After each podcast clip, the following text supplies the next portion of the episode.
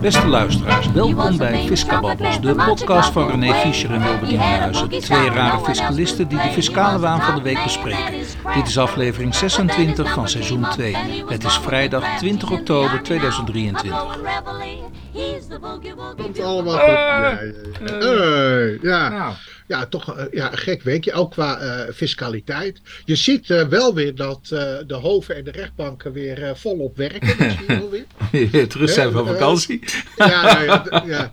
ja, de kennisgroep standpunten, dat neemt ziender ogen af. Dus, dus ja, ook, ook voor zo'n uitgever is dat wel van belang natuurlijk. Nou ja, het, het, is, het is nu allemaal gepubliceerd. Hè? En, en dan komt er steeds minder bij. Maar eerst was het natuurlijk een hele hoos van allemaal alles wat, wat eh, boven water kwam. Ja. Ja, ja. ja ik, ik, ik, maar ik ben toch niet helemaal blij hoor met al die kennisgroepstandpunten. Ik ben er niet blij mee. Dat is heel, heel raar. Ehm, maar we hebben nu gewoon nog weer een keer een bron en nog eens een keer bij die je moet raadplegen. En, en nu komt ook nog eens een keer het vervelende. De standpunten die worden ingenomen, die zijn aanmerkelijk discutabeler dan wat de staatssecretaris... Kijk, een, een- een standpunt van de staatssecretaris is al discutabel, daar kun je het niet mee eens zijn. Maar een kennisgroepstandpunt kun je het ook niet mee eens zijn. En ze gaan verder, hè? Want, want kennisgroepstandpunten zijn veel behoudender, of veel moeilijker, of veel vervelender ingericht dan de standpunten van, van de staatssecretaris. Staatssecretaris die, die neemt nog wel wat, wat goedkeuringen in de mond. Maar dat kun je bij een kennisgroepstandpunt eh, onmogelijk verwachten. Vervelend. Oh, ik, ik had, ben ik weer vergeten René om even een introductietje te doen van wat gaan we allemaal bespreken. Nou, we gaan natuurlijk de politieke waan van de dag weer bespreken. Dus eh, we zien Marnix van Rij, die zien we ergens lopen. Nou, die heeft natuurlijk weer wat gezegd waarvan we eh, eh, eh, een beetje opgewonden weer raken. Eh, we zien dat er een, wel een raar wetsvoorstel, wet fiscaal kwalificatiebeleid, rechtsvormen, dat niet helemaal synchroon loopt met het, het een en ander. We hebben het heel even over de coronaschulden. We gaan uiteraard weer over de proceskostenvergoedingen. Er zit een zaak, maar er is ook een wetsvoorstel. eh, eh, eh, althans, de staatssecretaris die heeft een wetsvoorstel ingediend. En eh, daar zien we natuurlijk ook dat de gerechtshoven en de rechtbanken die, die eh, oordelen ook op datzelfde punt. Nou, het kabinet is inmiddels tot stilstand gekomen, naar mijn mening. Eh, Ja, helemaal hè. ja, ja, maar ja, we zijn zo ontiegelijk. En, en we hebben wat jurisprudentie eh, te behandelen. Ehm, eh, o- o- op zich valt het wel mee, de Ja, jurisprudentie. daar Het- kunnen we snel doorheen hoor. ja, kunnen we heel snel doorheen. Er zitten een aantal leuke BTW-zaken Ja. ook nog tussen. Heb je hem voor mij eh, uitgehaald? Nou, dankjewel. Laten we beginnen. Kop luidt, eh, Financieel Dagblad. eh, heffing op betalingen naar belastingparadijs levert, en daar vallen wij over, onvoorzien geld op. Ja, onvoorzien. We hebben vorige week hebben we behandeld het rapport. Ja, Wilbert, ja, het is ongelooflijk. Maar toen werd er geklaagd van, joh, eh, allemaal ellende, belastingparadijzen, het gaat niet goed. Veel Ja. geld wordt eh, weggesluist naar belastingparadijzen. Ja, En dan staat in de laatste artikel van, eh, nou ja, in, in, in, in, in ons blad, stond er van, ja, eh, die wetgeving is toch al aangepast in 2021. Dus er is een bronbelasting ingehouden als gelden naar eh, eh, belastingparadijzen worden gesluiten. Op, bronbelasting op royalties, dan wel op dividend, enzovoort, enzovoort. Nou goed. Dus op rente ook trouwens. Nou, in ieder geval, wat blijkt nu? Hé, hey, dat levert geld op. ja. Maar dat is toch niet onvoorzien, Wilbert? Dat is toch niet onvoorzien? Dat, ja, eh, weet je... Daar, Nee, eh, nee, nee eh, dan, dan wordt hier gezegd: de opbrengst werd op nul gezet omdat het kabinet voorzag dat de geldstroom zou opdrogen. Ja, ooit eens. Ja. Op, Ja. Termijn, op termijn is dat nog steeds de verwachting. Al dus onze geweldige staatssecretaris Marnix van Rij. Ja, die doet wel goed werk. hoor. Ja. Ja, dat is wel een heel cynische opmerking van je nou. Oh, oké. Maar goed, ik, ik vind dat wel. Maar in ieder geval, eh, dat Tax Justice Network, daar hebben we het net over gehad. Hè? Dus eh, eh, en, en dat dus Nederland, wat is het ook, waarin werd gesteld dat Nederland verantwoordelijk is voor bijna e- 51 dollar, miljard, 51 miljard dollar aan misgelopen belastingopbrengsten voor andere landen. Van Rij merkt verder op dat Nederland geen aanwijzingen meer krijgt van de Europese Commissie om beter te letten op belastingontwijking. En dat ook het IMF tevreden is over de stappen die zijn gezegd om ontwijking aan te pakken. Nou, en dat is dus, Wilbert, een bronbelasting invoeren. Wat is het? Ja. Ja. Nou, compliment hoor van deze, voor deze daadkracht. maar dit, kijk, Nederland heeft het altijd tegengehouden vanwege zijn positie op de internationale markt. Hè? Dat hebben ze altijd tegengehouden. En nu, uh, en, en, ze hebben het eigenlijk ook altijd geëist, hè? IMF, al die organisaties, uh, om zeg maar een bronbelasting in te voeren voor dat soort situaties. Nou, en nu is het. ja, maar voor de luisteraars, kijk, dit is nou echt de waan, hè? onvoorzien. Het is gewoon voorzien. Ja. Behalve er is er waarschijnlijk geen rekening mee gehouden. Oh, 50 miljard, ja, dat kunnen we op onze konto schrijven. Nou, dan maak je als, uh, als uh, uh, hoe heet het, departement, maak, maak, ga je weer goede sier maken. Ja. Nou, gefeliciteerd. Ja, nou, het is ook goed vestigingsbeleid, hè? ja, ja, ja. Nou, en nu komt het. De nieuwe giftenaftrek. Schenk u rijk. Het is een column van Edwin Eidhuis, hoogleraar in Amsterdam, Universiteit van Amsterdam. En uh, Edwin schrijft altijd leuke uh, columns. Althans, ik, ik vind ze prettig leesbaar. Prikkelend in ieder geval. Ze, ze zijn prettig leesbaar, prikkelend. Ik vind het een. Uh, nou, eigenlijk, Edwin, een van de beste hoogleraren die we in Nederland hebben. Ja. Nou, wat vind jij van het artikel? Want schenk nou, u rijk. Dat, dat, dat, dat. Vorige keer hebben we het ook gehad dat die giftenregeling weer helemaal op zijn nou ja, wat, wat eerst was, wordt weer teruggedraaid. Nou, en eigenlijk, wat, wat is de essentie ervan? Dat is dat, uh, nou, in ruil daarvoor wordt in de VPB de giftenaftrek uh, om de nek omgedraaid. Hè, tot een bepaald bedrag. Dus, dus dat voorgesteld in het belastingplan 2024 wordt voorgesteld de giftenaftrek in de VPB af te, af te schaffen en geen verkapt dividend meer in aanmerking te nemen in box 2 in IB ter zake van giften door de BV.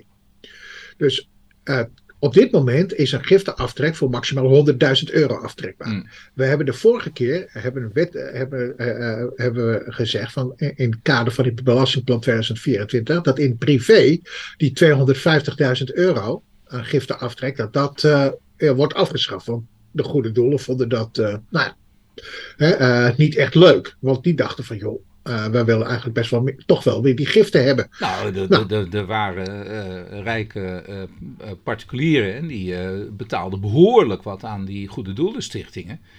En ja, opeens viel dat allemaal weg. Dus dat, dat, dat had een averechts effect, dat, hele, die hele maatregel. Ja. Maar nu komt het.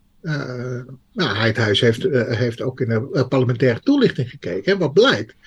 Er is een oplossing om dit dus uh, toch via de VPB te laten komen. Nou, het is een beetje ingewikkeld, maar in het, uh, in, maar in het kort komt het erop neer. Je wil bijvoorbeeld voor 10 miljoen schenken, dat is dan het voorbeeld. Je stort kapitaal in een nog op te richten BV. Vervolgens schenk je dat geld door de BV. De BV die maakt een verlies uiteraard. En vervolgens heb je een, uh, heb je een AB-verlies in privé, omdat die BV ophoudt te bestaan. Nou, dan heb je dus een 10 miljoen aftrekbare post in box 2. Ja, ja toch? Ja. Nog kan het volgen? Ja, ja ik, ik, kan hem nog wel volgen, ja. Nou, dus dat levert een, uh, een, een uh, ja, hoe noem dat nou? Een, belastingkorting uiteindelijk op. En die kan je verrekenen met je IB-schuld. Ja. Nou, wat, en mogelijk ook, omdat die AB-tarieven, aanmerkelijk belang, inkomstenbelastingtarieven, ook omhoog gaan, kan het misschien nog wel voordeliger zijn ook om het zo op deze manier te doen. Ja. ja, en het gekke is, dit voorbeeld wordt ook genoemd in de parlementaire toelichting. Oh, dus, dus oh, dat, uh... Ja, oh ja. En dan heb je dus twee dingen. Je gaat dus aan de ene kant ga je, nou ja, dit is eigenlijk misschien lucratiever voor, voor, voor geldschieters. Ja. En aan de andere kant krijg je dan dat, ze, dat, er wordt gezegd van joh, uh, hoe zit het met die structuren? Want daar vinden we het niet leuk dat er structuurtjes, opzetjes worden gedaan om belasting te besparen. Daar moeten we tegen gaan. En vervolgens wordt er in de parlementaire natuurlijk dit voorbeeld gegeven. Ja. ja. dat wordt wel een beetje vervelend natuurlijk. Ja. Nou ja, goed. Dus wat wil dit kabinet nou? Ja, dat wilde eigenlijk helemaal niet zoveel. Maar ja, dan denk ik op mijn beurt ook, en daar heeft hij wel gelijk in. weet je, stop hiermee. Ja. Stop hier gewoon mee. Alleen, wat hij dan wel als conclusie op het slot zegt, ja, daar ben ik het dan weer niet mee eens. Dat hij zegt van, uh, dit is een onnodige fiscale maatregel, giftenaftrek. Stop daar dan mee, want namelijk dat, dat betalen we met z'n allen mee. uh, die giftenaftrek. Dus dan uh, moeten ook mensen die wat minder verdienen, die geen giften doen, betalen aan degene die wel aan giftenaftrek doen. Dat, is ook wel weer leuk hoor. Even kijken, hij zegt het ook wel weer leuk. Even kijken hoor, wat zegt hij ook alweer daarover? Oh ja. Het voordeel van een eventuele belastingbesparing door de gever zal kleiner zijn dan de gift. Ja, dat geldt voor alles, hè? Maar goed, deze goede doelen dienen bovendien de ambistatus te hebben, waaraan strikte voorwaarden zijn verbonden. Oh, zouden we toch nog net in, eh, maar ja, laat maar. Zoals het voor tenminste 90% beogen van het algemeen nut. Ja. Nou, daarvan zegt hij, ja, het is toch wel grappig. Ik neem aan dat de ambtenaar op het ministerie van Financiën, die deze tekst moest opschrijven, zich hard op de knieën heeft geslagen van het lachen. Die had een goede middag. Wat een onzinargumenten zijn dit. En dat klopt ook, toch? Ja, ja dat is toch echt, uh, ja, dit is echt, uh, ja, ja, laat maar. Dat is ook wel weer de fiscale waan, hè? Ja, nou, zoals ik al zei, uh, er zit even een uh, ja, synchroniteitsverschilletje tussen. Hè? Voortgang, wetsvoorstel, wet, fiscaal kwalificatiebeleid, rechtsvormen. En, ja, uh, in een van de eerdere podcasts heb ik het ja. er ook over gehad. Het gaat over de CV. De CV hè, dus in de toekomst, vanaf 2024 of 2025, nou 2025, wordt alles alle cv's worden transparant. Dus je hebt geen uh, open cv meer. Nee. Maar er is dus uh, uh, een wet ook van kracht. Dat heet ja, per 1 januari 2024. En dat heeft betrekking op die bronbelasting. Mm -hmm. Trouwens even cv, hè? want de luisteraar thuis... Die weet, wat, ja? die weet niet wat een cv is. Die denkt aan een centrale verwarming. Maar... Ja, in deze tijd, dat zou ik best wel kunnen voorstellen. Ja, ja. ja Want die gaan weer aan, hè? daarom. Voor de gasprijs, ja. Ja, ja. Maar het gaat niet over een open centrale verwarming, maar het gaat over een open communautaire vennootschap. Ja, ga verder. Ja. Ja, een commoditaire vennootschap die, uh, uh, ja, waarvan dus de overdracht niet vrijelijk kan plaatsvinden. Dat, uh, dat is het transparant. En als, het, en als de overdracht wel kan plaatsvinden, dan is het een open cv, zoals dat heet. En een open cv die is de, op dit moment voor de belastingheffing is die aan vennootschapsbelasting onderworpen. Dus die is niet transparant. Er wordt dus niet gekeken naar de firmanten. Dus ook niet naar de commandieten, hoe zij erin zit. Nou, dus dat is de achtergrond. En in de toekomst, in, per 1 januari 2025, wordt alles uh, transparant. Ja. Dus uh, dat wil zeggen, men kijkt maar naar de commandieten uh, en niet naar de organisatie zelf, naar, de, recht, naar de persoon zelf. Hm. Uh, maar er zit een discrepantie in, want men heeft wetgeving willen invoeren per 1 januari 2024. En 1 januari 2025 gaat die uh, uh, wetgeving voor de transparante CV in, om het maar even plat te zeggen. En dan krijg je natuurlijk weer mismatches. Ja. Dus, Wilbert, wat moest men doen? Overgangsregeling.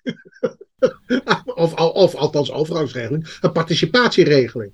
Hè, om misbruik weer te voorkomen. En dan denk ik op mijn beurt van, jongen, waarom is het toch veel eenvoudiger om of het na 1 januari ja, 2025 te trekken, of, uh, of na 1 januari 2024 in ja. Dan moet je even wat harder werken. Ja. Nee, tuurlijk niet joh.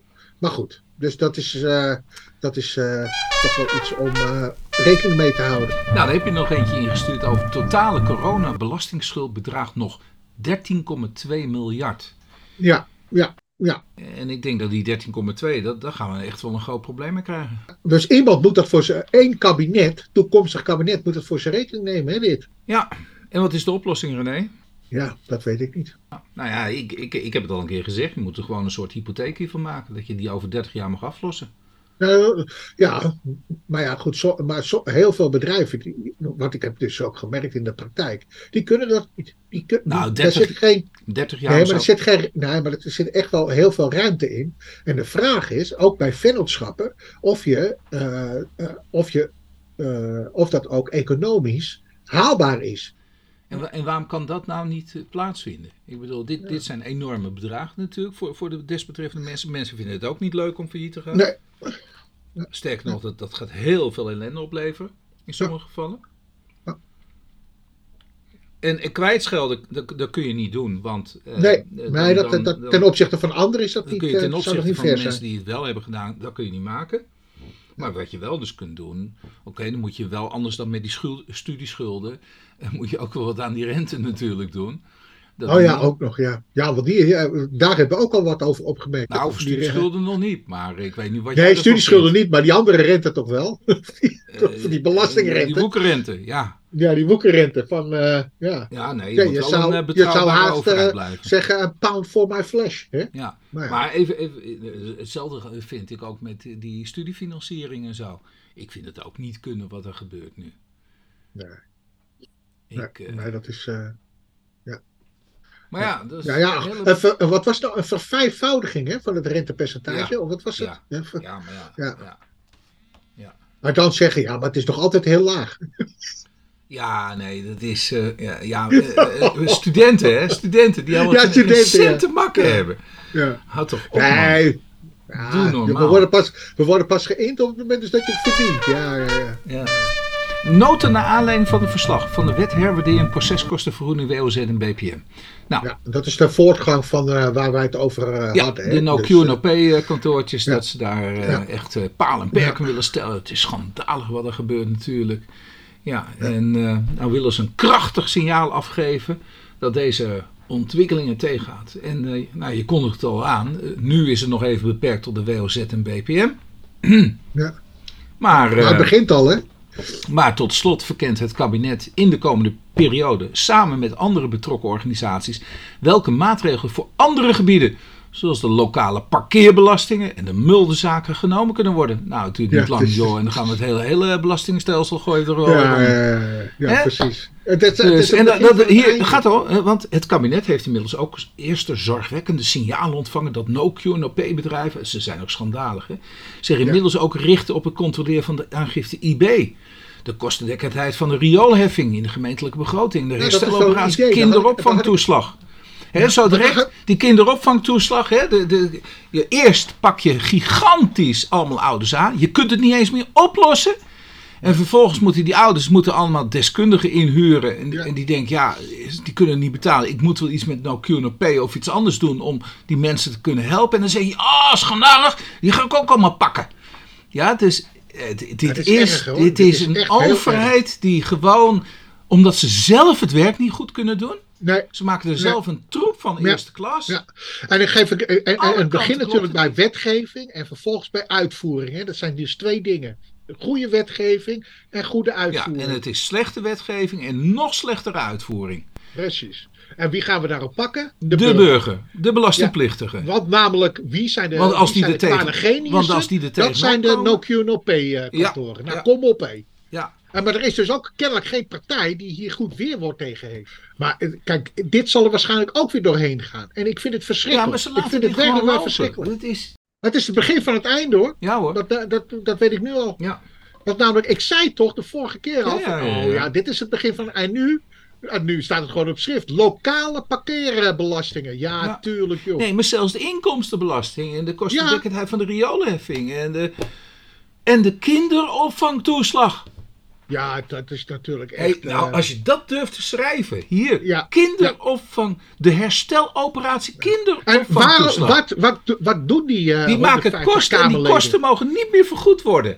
Dat, Ja, dat is hier... 100 wat doen die 150 Kamerleden in hemelsnaam? Nou, die zitten alleen maar ja wat te stemmen. Ik, ik heb geen flauw benul meer wat ze doen. Maar als je dit maar toch is dat, leest... Is dat bijvoorbeeld door, door de regering? Is dat een vijand zoeken en dan kijken of ze daar Ik- toch over de rug van burgers geld kunnen. eh, ja, dat is echt. Maar dat je dit durft op te schrijven, dat Ja. is, toch... Nou, en wat doen we voor de rest? Niks. Luidt de kop, Wilbert? Demissionair kabinet pakt marginale druk van 80% Niet aan. aan. Niet aan. En dit was al bekend voordat ze eh, aantraden. Maar ze hebben gewoon niets gedaan. Nee. En ze zullen ook niks doen. Nee. Want het is allemaal te ingewikkeld. Ja. En dat is best wel Onge- erg. ongeveer 2% van de werkenden ervaart een marginale druk van 80%. Ja. De structurele hervormingen die nodig zijn om de extreme in de marginale druk aan te pakken, zet het huidige demissionair kabinet niet meer in. Dit schrijft de minister van Sociale Zaken, ja, ze is erg sociaal, en werkgelegenheid en de staatssecretaris van Financiën, onze held van Rij, in reactie op Kamervragen. Ja. Ze vinden is, het eh, zeer onwenselijk. Hè? Het kabinet Ja, vindt onwenselijk zeer is het wel. Maar, dat- maar dat wisten ze ook. Toen, toen- toen ze het regeerakkoord maakten. Toen was dat bekend. Het kabinet vindt het zeer onwenselijk als huishoudens met middeninkomens slechter af zijn dan huishoudens in de bijstand. Ja, Ik, maar weet, ik weet eigenlijk overigens niet wat het middeninkomen dan is hoor. het is eh, het is complex, zeggen ze. Ja, en er Ja. is geen eenvoudige oplossing. Joh, Nee. het is. Ja, het is echt een farce dit, joh. Oké, nou, Nou, dan beginnen we maar. ja. Nou, dit is ook nog weer meer Ja, een mededeling ook, eh, dan jurisprudentie. Ja, mededeling is dit meer. En Ja, de zeker. mededeling is dat er vier proefzaken massaal bezwaar plus procedure, dus hoor mij nou, de massaal bezwaar plus procedure, ja, box 3 geselecteerd. Nou ja, Ja. en we weten hoe dit gaat aflopen, maar dat duurt natuurlijk weer een tijdje. Maar ze hebben dus nu vier soorten proefpersonen hebben ze gecreëerd. Ja, vier Sorry. zaken, ja. ja. Iemand met een hoog inkomen en een hoog vermogen, iemand met een hoog inkomen en een laag vermogen, iemand met een laag inkomen en een laag vermogen en iemand met een laag inkomen en een hoog vermogen. Ja. Ja, joh. Wie, zou dat, wie, wie, wie heeft dit bedacht? Ja, toch? en dat is allemaal in overleg gegaan ook. Ja, Ja, Ja. ja. Ja. En dat gaat dus, eh, dit, gaat om, eh, dit, gaat, dit gaat om de procedure van de niet-bezwaarmakers. Hè? ja, Dus de, de, degene die niet tijdig bezwaar hebben gemaakt. ja. Maar volgens mij begint dat toch met de vraag: mag ik überhaupt wel, word ik ontvangen of niet? Nou, je bent toch niet ontvankelijk, punt. Maar dat is toch de vraag die, begint, eh, die je eerst moet stellen. Ja, nou, dan, kun- dan, dan hoef je dan toch al niet meer verder goed. te gaan. Dan, dan gaat het gewoon van, willen we een tegemoetkoming geven? Ja. Ik En- bedoel, dan ga je toch niet een, een procedure voor voeren? Dus, Nou, maar wat nog erger is, is dat dit dus, Ja. dus, dus voor mensen die niet tijdig bezwaar hebben gemaakt, leidt dat ertoe, althans zo lees ik dat, dat deze kwestie duurt enkele maanden ja, voor de hoogste rechter onherroepelijk uitspraak zal doen in, een in deze zaak. ja. Nou, dit loopt er nog voor de rechtbank of niet? Of ben ik nou appelig? En Nou, kijk, wat, wat een rechtbank kan doen is natuurlijk een prejudiciële vraag stellen aan de Hoge Raad.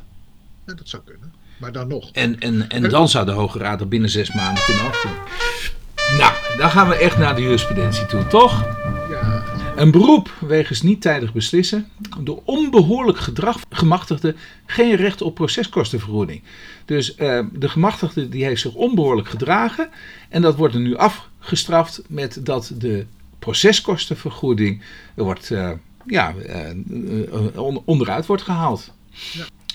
Wat vinden we daar nou van? betreft, eh? eh, nou, nu is het een eh, hofuitspraak, hè? Ja, dit is, ja, zeker. Dit is Hof Den Haag. Den Haag van eh, Oh, ja. 13 juli 2023, Oh, ja. BK 22 slash rap 00463. Nou, en, en het gaat dus vooral om dat eh, de onbehoorlijke handelen, dat, dat is het aandringen op een hoorgesprek in coronatijd. In het licht van de ernst van de coronacrisis onmogelijke eisen te stellen. Ja, ik weet het niet. Het Maar is dat wel, eh, onbehoorlijk gedrag? het leven gaat wel door, maar, eh, ja, maar een uitspraak krijgen niet. Hm. Ja, ik heb daar toch wel mijn bedenkingen bij, hoor, moet ik eerlijk zeggen. Ja, Nou ja, ik, ik, waarom nou niet gewoon een proceskostenvergoeding toegekend? Ja. ik, ik, ik bedoel, hij wordt in het gelijk gesteld. Eh, Ja, het is niet goed uiteindelijk, ja. En dan krijg je geen proceskostenvergoeding. Dat is een beetje raar. Nou, geen onzakelijke leningen vanwege overgenomen zekerheden. Een hofuitspraak.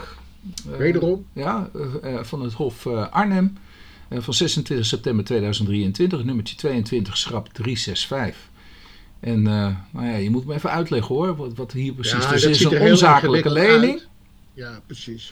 Kijk, het, het, het, het- althans dat beweert de inspecteur, maar, maar de rechtbank, die, de Hof, die oordeelt toch wat anders. Ja, het Hof oordeelt dat er dus wel sprake was van een zakelijkheid. Uh, in ieder geval waar het om gaat, in, in- als je het plat slaat, uh, het gaat om uh, de discussie, is, is een lening die verstrekt is, kan je die als zakelijk kwalificeren of als niet? Als zakelijk. Nou, de gevolgen zijn, zijn anders, want als het niet zakelijk is, is het niet aftrekbaar en als het zakelijk is, is het wel aftrekbaar. En uh, nou, het is een heel ingewikkelde kwestie. Het gaat ook over subro subro subrogatie. God toch, God. Dankjewel. ja. Uh, en dat betekent eigenlijk in het kort dat je uh, geld overneemt, behoudens dan bij, uh, door middel van verkoop. Dus eigenlijk neem je dan alle overige, wat daaraan gekoppelde rechten en verplichtingen, neem je mee. Ja. Dat wil het eigenlijk zeggen, Wilbert. En in dit geval neem je dus ook verplichtingen mee. Hè, met, met betrekking tot die geldleningen. Dus je brengt, neemt niet alleen de bonus mee, maar ook de verplichtingen. Ja. En, uh, wat, uh, en vervolgens wordt de vraag gesteld, en die stelplicht ligt dus bij de inspecteur, of bij aanvang van het aangaan van die lening, en dan moet je dus terug in de tijd, want namelijk hij is door middel van super. Subrogatie. Overgenomen, overgenomen Of op dat moment ook dat gold dat, dat, dat geen enkel willekeurige derde die lening zou overnemen. Ja. Nou, dat is dus de hamvraag. En de inspecteur komt daar niet uit in zijn bewijslast. Nou, en dan, ja, dan valt het natuurlijk voor de inspecteur. Ja. En uh, nou ja, goed, in de, in de uitspraak staat ook een hele goede duiding van wat er dus van uh, uh, A, de belastingplichtige wordt verwacht en B, van de inspecteur wordt verwacht. Ja, nu heb je er eentje voor mij. ja, oh. maar weet je, toen ik dit las, toen dacht ik aan jouw winkeltje. Dat dacht ik. Aan mijn winkeltje? Ja, je had ooit eens een keer een case gehad. Met, ook met bonnetjes die uh, margeregeling toepassen. Ik was, was dat postzegelwinkel of iets anders. Ik weet het niet oh. eens meer. Nou, dat geef ik waarschijnlijk als voorbeeld. Want een postzegelhandelaar heb ik nog nooit gehad. Maar, uh, nou ja, of iets met... Over de margeregeling. Ja, ah. iets met de margeregeling en een beetje gebrekkige... Uh, nou ja, laat ik het zo zeggen. Dat, dat die regeling best wel aan voorwaarden is verbonden. Ja. En uh, toen had jij ook iets van, nou ja, weet je... Laat ik hem maar opzetten op de factuur margeregeling of iets dergelijks.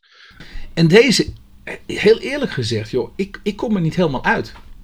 Nou, laten we eerst even beginnen. Dus aanduiding op inkoopverklaring, margeregeling, dus aanhalingstekens, margeregeling. Tussen Met uitroepteken? Ja, tussen meer voor toepassing margeregeling. Tussen meer. Dus we zeggen, oh, uh, ja, sorry dan, ik kan het lekker niet toepassen, dit. Nou, het is een uitspraak van het Hof Sertogenbos. En het Hof die heeft die uitspraak 5 juli 2023. En het is zaak nummer 22, schrap 00299 en uh, 00300. Uh, waar gaat het over? Een, een meneer die handelt in uh, tweedehands horloges en telefoons. En die past dus de margeregeling toe. Want als jij inkoopt horloges en telefoons. Uh, en die zijn gebruikt en die, komen, uh, die zijn afkomstig van een particulier of van een andere margeregeling wederverkoper hè, die dat toepast. Uh, dan kun je de margeregeling toepassen. Dan hoef je alleen maar over je marge hoef je BTW af te dragen. Dus uit je marge haal je dan de BTW. Je koopt in tegen 100, je verkoopt het tegen 150 bijvoorbeeld. En dan moet je uit die 50 haal je dan die 21% BTW. Dat is de margeregeling. Nou, als je inkoopt van een particulier, ja, dan heb je daar geen bewijsstukken van. Uh, uh, althans, geen bewijsstuk van, van, van wie heb je het gekocht. Want normaal gesproken, als je van een ondernemer koopt, dan krijg je keurig een factuur. Ja, een particulier, die reikt jou geen factuur uit. Nou, hoe hebben we dat opgelost in onze wetgeving? In, nou, dan moeten we even uit mijn hoofd praten, maar artikel 4, nog wat, van de uitvoeringsbeschikking. of 4a van de uitvoeringsbeschikking. Daarin staat dat als je dan een in, dan moet je een inkoopverklaring moet je gaan vragen van de desbetreffende particulier. Dus jij maakt een in, inkoopverklaring maak je op. Ja, en, en, en daarin moet dan duidelijk blijken tegen welk bedrag je het hebt ingekocht. Nou, we hebben ook niet lullig gedaan wat dat betreft. En we hebben gezegd dat het moet wel gaan om uh, bedragen nou, boven een x bedrag. Als het alleen maar een vaas, om een vaas gaat die uh, zeg maar 10 euro is, ja, dan uh, ga je natuurlijk niet zo'n verklaring vragen. Dan geloven we dat wel. Ja, dus het gaat ook om de wat grotere bedragen. Nou, nu, nu, nu staat er op die, die, ehm, die inkoopverklaring staat er alleen de vermelding margeregeling. En dat vond. Uitroepteken. Uitroepteken. Ja, en dat vond de inspecteur niet voldoende. En waar ik nou naar zat te zoeken, want uh, dus hij heeft nog de, de, de, mogelijkheid geboden om het even wat aan te passen. En uh, toen heeft hij het laten corrigeren. Ja, dus op de gecorrigeerde inkoopverklaringen uh, stond dan vervolgens vermeld: verkoper verklaart dat over het geleverde geen BTW als voorbelasting is verrekend. Maar wat mij nou verbaast, nou. en wat mij nou totaal onduidelijk is, van hoe zien nou die inkoopverklaringen eruit? En, en, en, als ik die, die uitspraak van dit, dit hof lees, ik, ik zie dat er een inkoopverklaring dat daarop een aanduiding is, maar ik neem aan dat conform artikel 4a daar wel de naam van de particulier op staat, toch? Ja. Dat en de adresgegevens. Er wordt niet gezegd dat het er niet staat of zo. Ja. Het is een inkoopverklaring. Dan neem ik aan dat het toch uh, naam adres erop staat? Zo? Uh, lijkt mij toch wel. En ik neem aan dat op die inkoop... En dat wordt, ook niet, dat wordt toch ook niet uh, verweten? Dat dat, uh, nee, maar, nee. de aanduiding is te kort. En nou begin ik te denken, ja, maar wat, wat, wat, wat, wat, wat staat er dan op die verklaringen? de bedragen die zijn ook niet heel hoog. Dus dit kunnen nooit duizenden euro's zijn geweest waar we het over hebben. Nou ja, nou, nou, nou begin ik dus, hè, omdat gelet op die bedragen, dan denk ik, wat staat er nog meer op? Dit is zo logistisch en dat, dat, dat drukt nu zo zwaar. En dan denk ik, ja maar jongens, waar, zijn we in godsnaam nou mee bezig? Ik bedoel... Ja, want, want margeregeling is voor meerdere uitleg vatbaar. Ik weet niet welke uitleg nog meer hoor.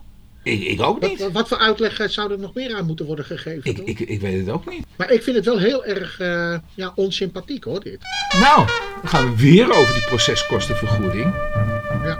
Ik pak ze gezamenlijk, want eigenlijk, waarom is er een uh, een, een extra proceskostenvergoeding toegekend. Omdat eigenlijk al tijdens de zitting al vaststond dat die inspecteur geen poot had om erop te staan. Waar ik nu over val is, er is een ingewikkelde situatie geweest. Waarbij een, een, een projectontwikkelingsconcern met meerdere BV's is betrokken bij de projectontwikkeling van een landgoed bestaande uit zeven rijksmonumenten en die worden allemaal getransformeerd tot woningen. En een deel eh, geschiet BTW vrijgesteld wellicht, maar waar ze hierbij betrokken zijn, dat zijn de BTW belaste activiteiten van die hele herontwikkeling van dit gebeuren. Dus, en ze worden gigantisch op de kosten gejaagd. Want mhm. je leest hier ook, op 24 juli 2019 heeft een boekonderzoek bij onder meer belanghebbenden plaatsgevonden. Het onderzoek is niet afgerond. Er is ook geen rapport uitgebracht, omdat er namelijk de field is ingeschakeld. Nog een keer, ja, daarbovenop. Nou, en je weet ook wel, als de field binnenkomt, ja,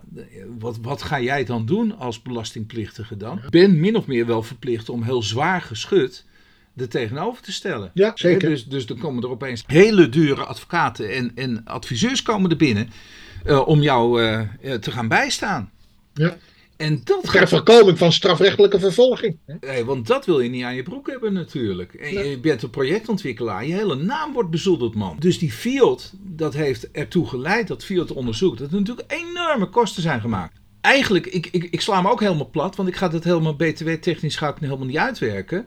Uh, want het gaat om die proceskostenvergoeding. En die proceskostenvergoeding, nou, dat vindt zelfs nu de rechtbank. Die vindt, ja, dan kunnen we het niet bij het forfait laten. He, dat, dat als de inspecteur eigenlijk ter zitting al geen poot heeft om op te staan, ja, dan, dan moeten we daar wat mee. He, het standpunt is, zoals de inspecteur heeft toegegeven, evident in strijd met het recht. Ja, ja nee, maar dan zeg ik, 10.000 euro wordt er nog ja. toegekend, uh, René. Dat is niet veel hoor. Dat is niet veel. Nee. Voor een integrale vergoeding van alle kosten ziet de rechtbank geen grond. Ja, nou dat dus. Mag u dat even gaan verklaren dus. waarom dan niet? Ja, wanneer dan het wel is, dan? Het is evident in strijd met het recht. Dat, dat zegt de inspecteur, die geeft dit zelfs nog toe. Ja. En dan zegt de rechtbank? Ja. ja ik, nou ja, precies dat dus. Ik, wanneer dan wel dan? De rechtbank... Daarom achter de rechtbank het weigeren van elke aftrek onbegrijpelijk. Ja. Het moet de inspecteur immers van meet af aan duidelijk zijn geweest dat die weigering geen stand zou houden. Ja. Nou ja, wat moet je dan nog doen? Dit vindt de rechter rechtvaardig op basis van de wet. Ja. Dat, is, dat is wat het is. En het is niet rechtvaardig dit. We deze tot slot. Verzekeringnemerschap niet relevant voor recht op aftrek AOV-premies. Ja. Vond je dat niet een opmerkelijke? Dit is van, uh, uh, volgens mij was dit ook uh, de rechtbank Noord-Nederland van 26 september 2023. AWB zaaknummer 22 schrap 4133. En dit gaat om het volgende. nou ja, een, een, een, een IB-ondernemer heeft in het verleden een AOV afgesloten. Vervolgens brengt hij zijn het AOV een BV, arbeidsongeschiktheidsverzekering. Ja. Uh, brengt vervolgens zijn onderneming in de BV. Uiteindelijk wordt de naamstelling veranderd uh, in de BV. maar in ieder geval, de premies worden wel weer in privé uitbetaald. Nou, en de vraag is uiteindelijk van, hé, hey, zegt zo'n inspecteur, ja, maar het staat op naam van de BV. Dan moet hij ook in aftrek worden gebracht op naam van de BV. Overigens, niet echt een gek standpunt, Wilbert. Toch? Ja, nou ja, als hij maar niet twee keer neemt. Nee, maar het, het is toch logisch dat degene die het contract afsluit of heeft afgesloten, uh, die premies ook in aftrek Nou ja, er wordt gezegd, is, is abusieflijk op naam van de BV gezet. Ja, ik weet niet eh, waar dat abusieflijk ja, Wat is abusieflijk dan? Ja, dat weet ik, weet ik ook niet. Nee. Maar, uh, nou goed, in ieder geval... Blijft geconstateerd, dat heeft kan blijkbaar ja, rechtbank geconstateerd. En die had wel wat... Uh, Nou, en natuurlijk is dan uiteindelijk de vraag van, joh, uh, die, uh, die aftrek die had je niet te mogen nemen in, uh, in de BV. maar nee, die had je niet in privé mogen nemen, maar in de BV. in de BV nou, nou, heeft hij het wel zelf betaald, hè? Dus, dus, ja, maar dat is, dat is nog nooit een reden geweest. Om, het moet op het inkomen drukken. Dat is, de, dat is het voornaamste. Rechtbank Noord-Nederland, ja. die zegt, joh, dat is niet relevant. Ja. Nou, en die geeft er allerlei argumenten aan. Nou ja, niet zoveel eigenlijk. Nou, Blijkbaar was het wel een hele zielige meneer die bij de rechtbank Noord-Nederland is verschenen. En ja, daar hebben ze behoorlijk. En, en, we zeggen wel vaker van, nou, het is toch wel aardig dat er mee wordt gedacht aan. En nou doet een rechtbank het, en dan zijn we het er ook weer niet mee eens. Nou ja, in dit geval, uh, in dit geval, nou ja, in dit geval loopt het goed af voor deze. Ja, deze ja, ja, dat wordt meegedacht, ja. Ja, ja, ja, Nou, ik begrijp, ik begrijp jouw huiver wel een beetje, maar ach. Je wordt beeld op je oude dag. Ja.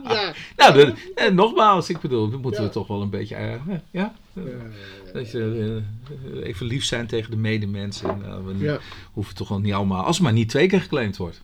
Nee, nee. nee dat, dat sowieso. Nou. Dat zou, uh, ja, dan, uh, maar dan krijg je ook een dubbele niet aftrekken. Ja, je, uh, en, en dat zal hier dan gebeurd zijn. Ik ja, bedoel, nou, nou is het, kon het helemaal waarschijnlijk niet geclaimd worden, omdat dat namelijk niet gebeurde. Precies, precies. Dus ik, nou, ik, ik, vind het op zich niet zo erg. Het dat, er weer op. Dat was het weer, hè? Ja, en dan uh, ja, volgende week verder. Moet ik nog wat zeggen over uh, Fiska-babbels? Oh ja, Fiska-babbels. Nou, wat Hebben we nog een mail gehad eigenlijk? Nee, niks. Oké. Okay. Nou, luisteraars, fiskababbels.gmail.com kunt u al uw vragen terecht. Als u ons financieel wilt steunen, ook heel graag. Maar u kunt dan, ook gratis wij... advies, hè? En misschien is ja, daar gratis dan... advies, ja. maar het is wel uh, meteen, uh, wordt, dat, uh, wordt dat in de radio-uitzending behandeld. En uh, we hebben ook een website. Ik zou er toch maar eens even naar kijken. Al is het alleen maar voor de bekendheid. www.fiskababbels.nl Ja. Dat is het. Ja, ja. Zat je nou na te denken van, uh, oh, hoe was ook weer het e-mailadres? Ja, stom hè. Maar ja, dat heb ik net gezegd natuurlijk. Fiskababbels.gmail.com dus, gmail.com, ja. ja. En het andere is www.fiskababbels.nl ja. Dus, nou ja, in ieder geval luisteraars tot de volgende week. Ja. En, uh, nou, ik hoop dat, uh, dat we weer een enerverende week hebben. En tot de volgende week. En we spreken elkaar weer. Oké, okay. hoi, hoi. Nee, bye bye.